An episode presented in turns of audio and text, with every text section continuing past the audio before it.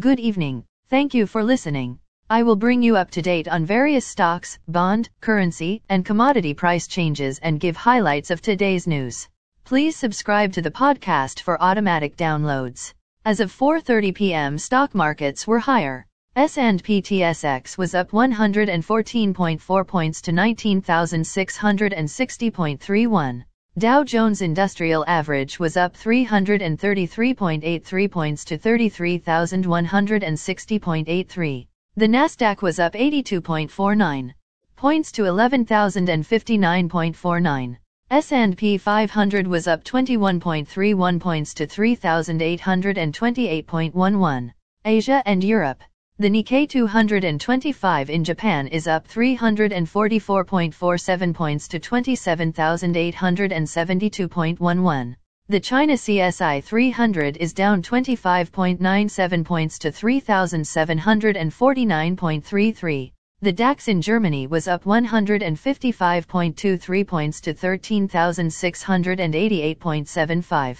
The CAC 40 in France was up 24.89 points to 6,441.5. The FTSE 100 in London was up 6.15 points to 7,306.14. Commodity markets. Gold is up $35.15 to $1,715.65. Silver is up 52 cents to $21.44. Crude oil is down $2.76 to $89.04. Copper is up 6 cents to $3.66. Natural gas is down 72 cents to $6.21. December corn closed at $6.67 and a half. January soybeans closed at $14.46 and a half. December wheat closed at $8.27 and three quarters. The Canadian dollar is 1.3425. The Canadian 2-year bond yield is 4.19. The Canadian 10-year bond yield is 3.51. The United States 2-year bond yield is 4.65. The United States 10-year bond yield is 4.13. Bitcoin is at $18,360.40. Highlights of today's news.